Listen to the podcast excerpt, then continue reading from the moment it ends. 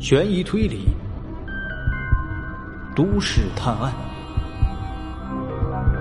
杏花怪谈。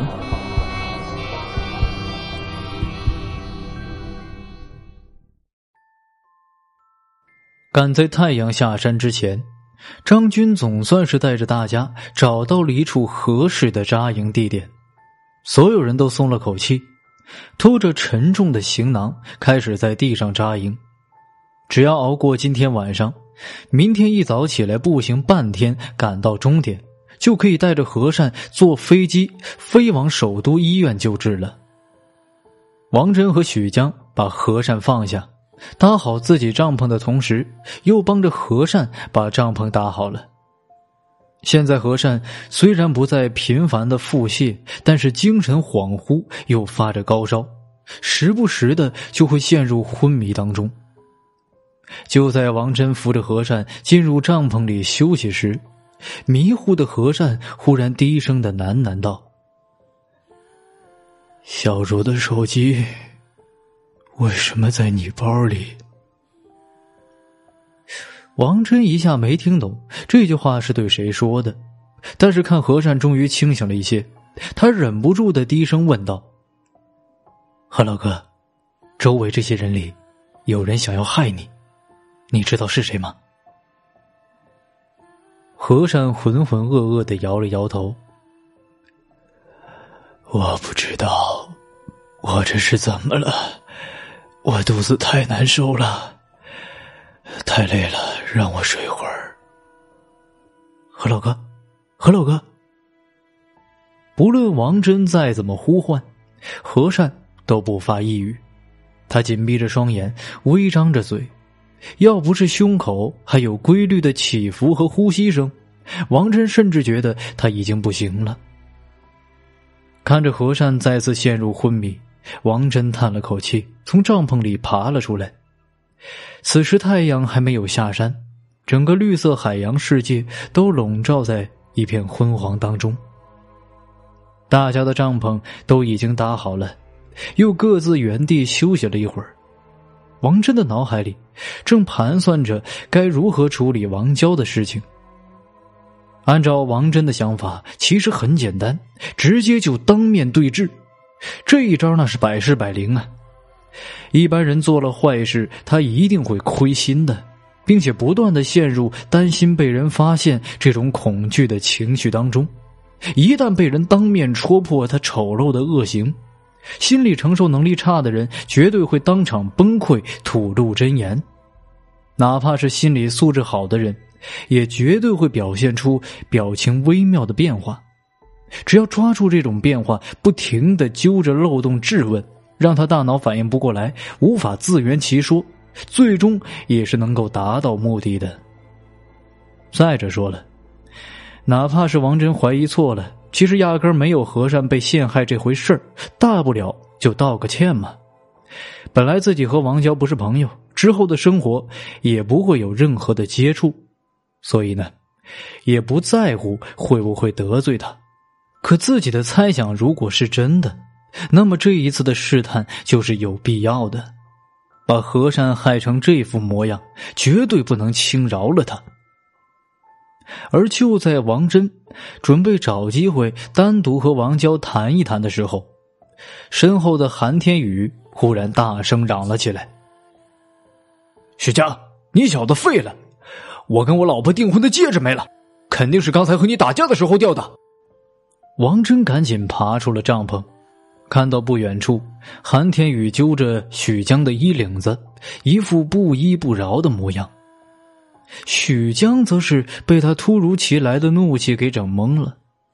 其实呢，自从前不久在土坡下和韩天宇打了一架之后，韩天宇这一路上都是陷入了懊悔之中。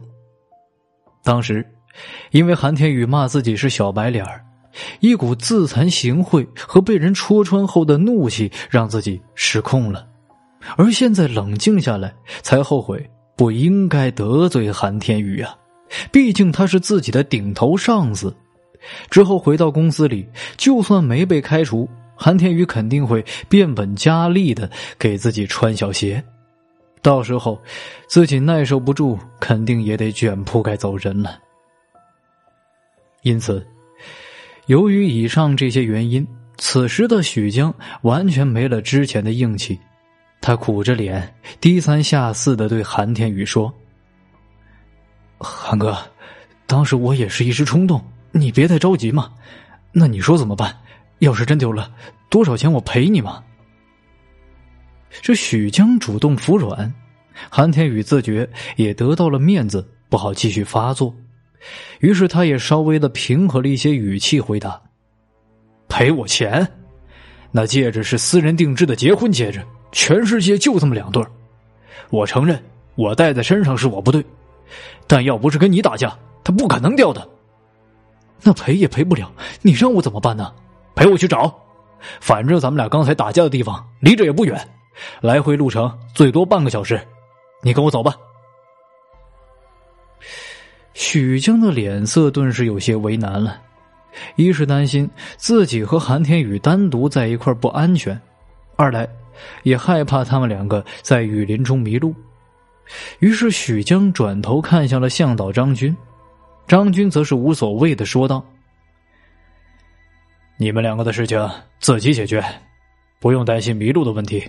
还记得吗？我在来的路上都在树干上留了痕迹，你们循着痕迹走，肯定没问题的。天都快黑了，我还得生火巡视一下周围呢。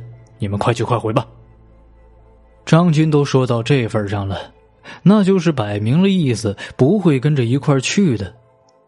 许江无奈之下叹了口气，便同意和韩天宇一块原路返回，寻找掉落的戒指。毕竟只有半个小时路程，只希望能够赶快找到戒指吧。由于减轻了负重，许江和韩天宇的速度比之前稍微快了一些。二人之间没什么好说的，气氛显得有些尴尬。韩天宇在前面带路，为了防止迷路，不停的看着树干上留的刀痕。这一路上，张军都是留下来痕迹的。就这样，大约走了十几分钟，不知道是不是错觉，许江感觉身侧的水流声好像是越来越小了，但他并没有在意。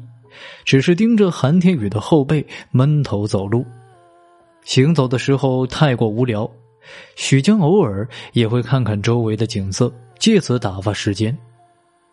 当看到韩天宇观察过的一棵树时，发现那上面明显砍了上下两道刀痕。但是自己回想起来，张军每一次挥刀不都是砍了一刀吗？这可真是奇怪了。但是随即。许江又觉得应该是自己记错了，当时大家都在疲惫的走路，自己也并不是一直盯着打头的张军看，也许是某一次随便砍了两刀吧。就这样继续往前走，又过了十多分钟，韩天宇忽然说了一声“到了”，许江抬头一看，虽然天色有些昏暗了，但的确是白天两人打架的那个土坡。于是他们打开手电筒，开始在原地寻找起来，但是找了半天都没有戒指的身影。韩天宇在一旁建议道：“难不成不是打架的时候掉的？那这样吧，你在这里找找，我往前再走两步。如果实在没有，咱们就回去吧。”许江同意了，他自己低头在土坡上慢慢的寻找起来，而韩天宇。则是继续朝着来时的路走，大约又过了五六分钟，韩天宇满头大汗的走了回来。他兴奋的说：“有了，有了，我找到戒指了！我真是太傻了，果然是掉在路上了。这回算是我误会你了，对不起啊。”许江听到了道歉，也难得笑了笑：“ 没事，找到就好了。这天都快黑了。”咱们赶紧回去吧。于是二人又加快了脚步往回走，大约十五分钟，终于看到了冒着篝火光芒的营地。由于寻找戒指浪费了很多时间，两人这一走就是将近一个小时。可是等离近了营地，却发现所有人都傻愣愣的围在和善的帐篷前，唯一的女人王娇坐在地上，正捂着脸哭呢。许江的心里顿时有了一种不祥的预感，他看了看身旁的韩天宇，韩天宇同样紧张的说道：“快去看看。”等来到了和善的帐篷前，许江顿时惊呆了。只见帐篷里的和善瞪着双眼，表情狰狞，在他的咽喉处插着一支带着红色羽毛的利剑，那鲜血顺着脖子粘住了头发和衣服，他的胸口再也没有一丝起伏了。没错，和善已经死了。是被人杀死的。